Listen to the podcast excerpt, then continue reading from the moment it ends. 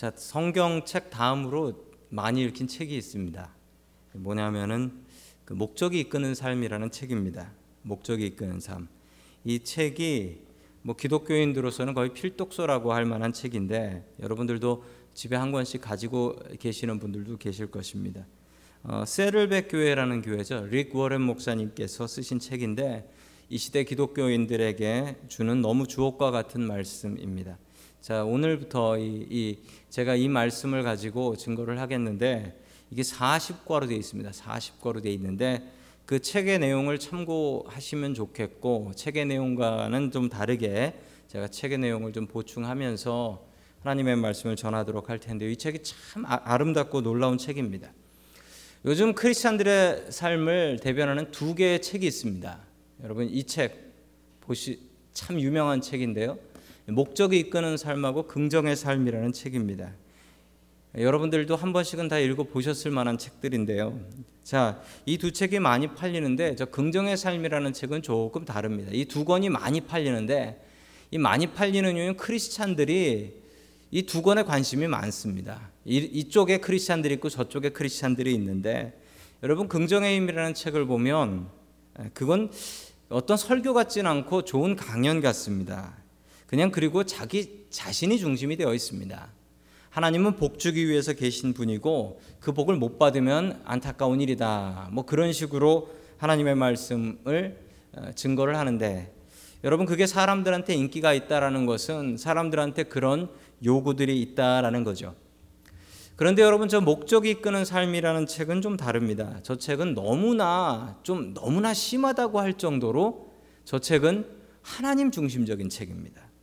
제가 읽어본 책 중에 저렇게 하나님 중심적인 책이 있을까라는 생각이 들 정도로 하나님 중심적인 책입니다.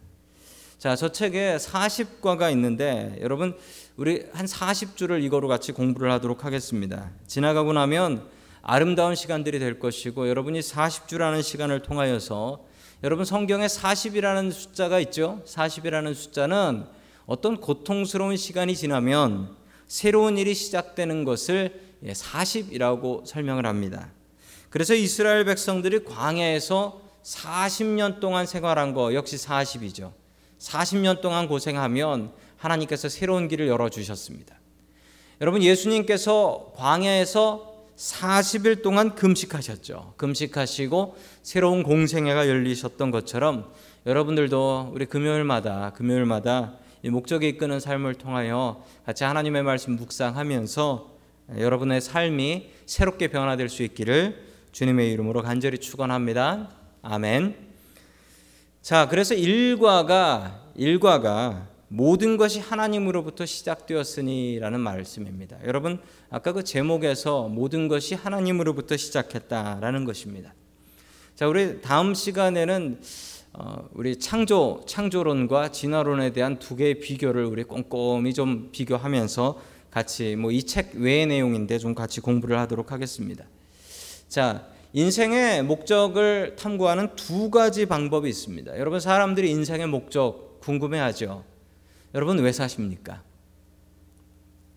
어떤 분은 왜 사냐고 물어보면 어쩔 수 없이 삽니다. 죽지 못해 삽니다. 사니까 삽니다. 이렇게 이야기하시는 분들이 있습니다. 여러분 어릴 적에는 왜 사셨습니까? 어릴 적엔 잘 몰랐죠. 그냥 부모님이 시키는 대로, 부모님 원하는 대로 살았습니다.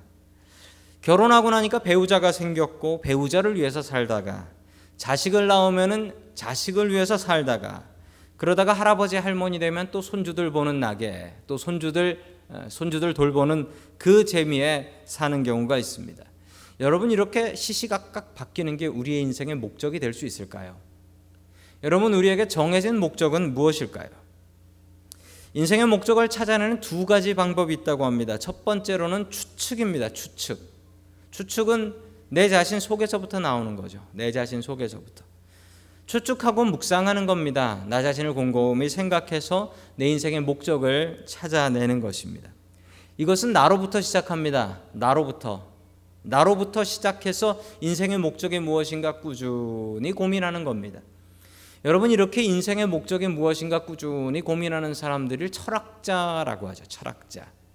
인생의 목적이 무엇인가.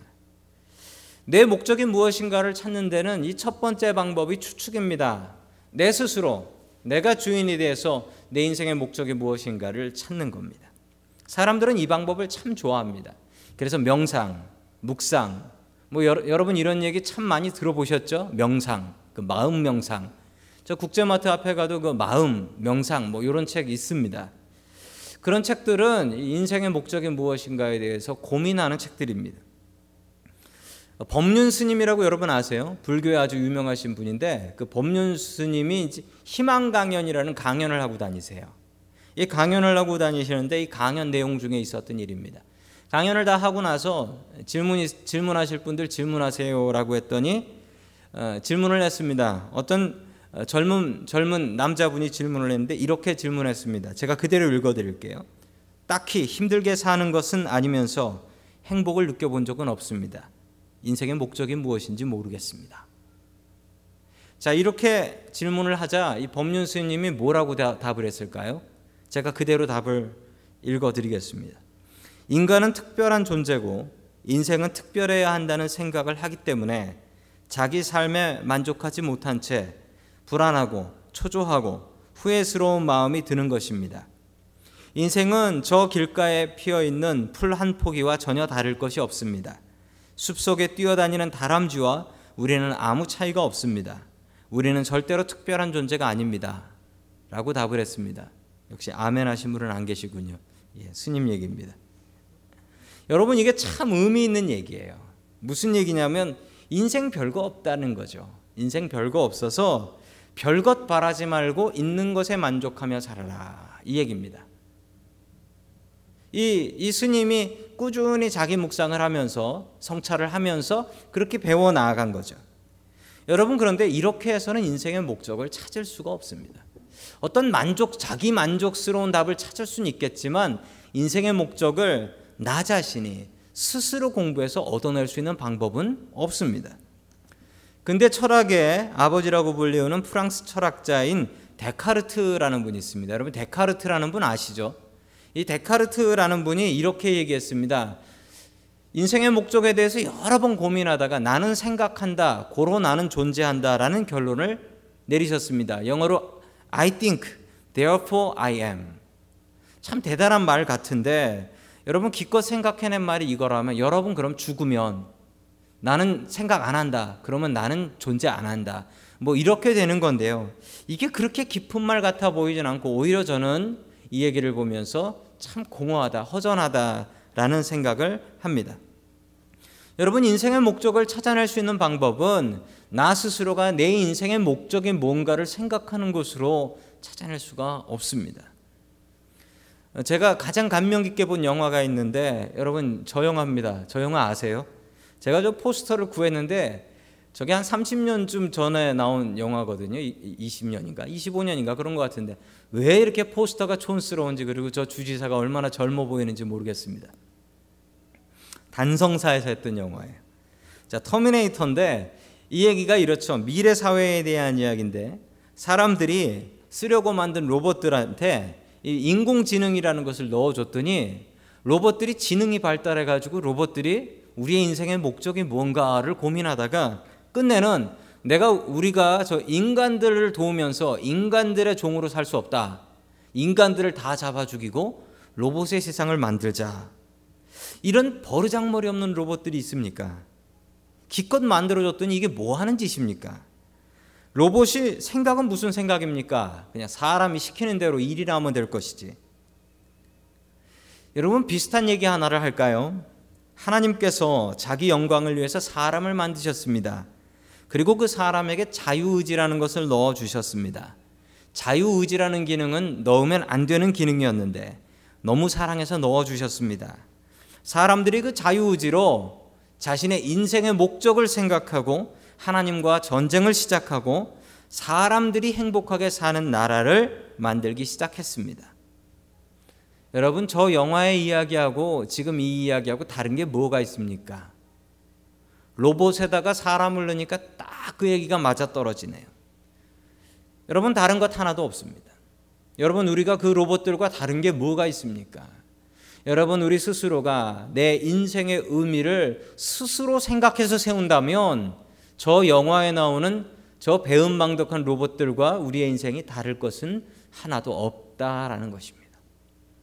자, 그러면 우리가 어떻게 알아낼 수 있느냐? 두 번째 인생의 의미를 생각할 수 있는 방법은 계시입니다. 하나님께서 주시는 계시. 여러분, 자동차의 목적이 무엇일까요? 요즘 자동차가 똑똑해졌습니다.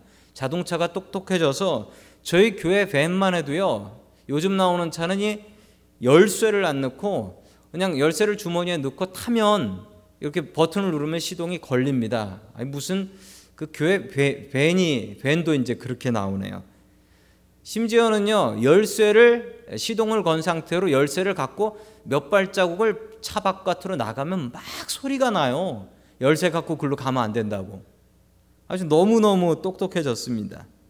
열쇠가 또 없으면 또 차가 막 난리가 나고, 차에 불 켜져 있는데 문 잠글라 그러면 절대 또 안 잠겨요. 소리 막 나면서 얼마나 차가 똑똑해졌는지 모르겠습니다. 요즘 차에 인터넷도 된대요.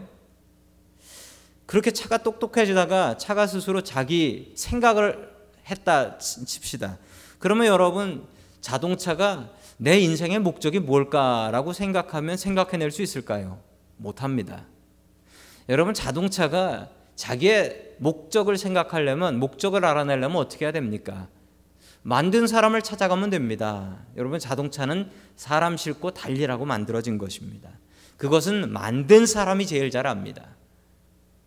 여러분, 그러므로 우리의 인생의 목적을 가장 잘 알려면 그것은 우리가 하나님 앞에 나아가야지 알 수가 있다는 사실입니다.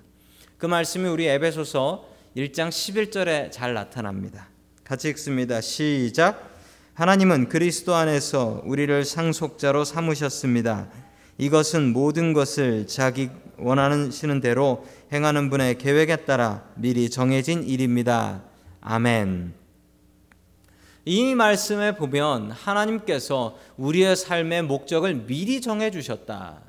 우리가 그리스도 안에서 그 목적을 찾을 수 있다라고 성경은 분명히 이야기하고 있습니다. 여러분, 우리가 우리의 인생의 목적을 알려면, 여러분, 우리가 아무리 고민하며 내 인생의 목적이 뭘까, 내가 무엇을 위해 살아가는가 생각해봐야 소용없습니다. 예수님을 통해서 우리의 삶의 목적을 깨달아 알 수가 있습니다. 우리가 우리의 인생의 목적을 정할 수가 없어요. 반드시 하나님을 통해서만 알 수가 있습니다. 우리 인생이 공허하고 텅 빈 것 같이, 왜 사는지 모르는 것 같이 느껴지는 이유는 우리가 예수님을 깊이 만나지 못했고, 그분으로부터 우리가 무엇을 해야 되는 사람인지 제대로 듣지 못했기 때문입니다. 여러분, 내 성공이 내 인생의 목표가 되어서는 안 됩니다.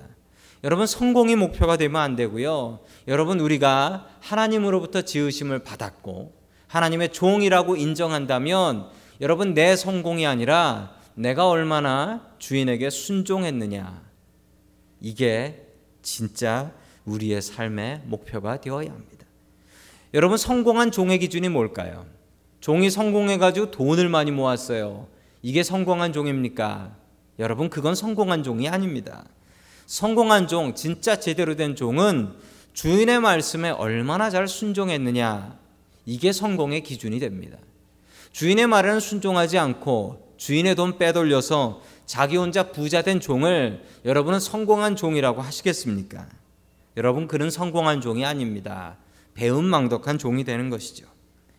여러분, 우리가 하나님의 영광을 위해서 살면 우리가 가장 행복하게 살 수 있습니다. 하나님이 나를 위해서 창조되시지 않으셨습니다. 우리가 하나님을 위해서 창조되었습니다. 저 말씀이 참 은혜가 됩니다. 화면에 나오는 말씀이죠. 하나님이 안 계시면, 하나님 없이 우리의 인생은 아무 의미가 없다. Without God, life makes no sense. 저 말씀 여러분 마음속에 새겨주시면 좋겠습니다. 하나님께서 나에게 무엇을 원하시는가, 그것이 내 삶의 목적이 되어야 합니다. 그 목적은 나 혼자 스스로 고민해서 나오는 것 아닙니다. 예수 그리스도와의 관계를 통해서 나옵니다. 여러분, 예수 그리스도와의 바른 관계를 통해서 우리의 삶의 목적을 바르게 세워나가는 저와 여러분들이 될 수 있기를 주님의 이름으로 간절히 축원합니다.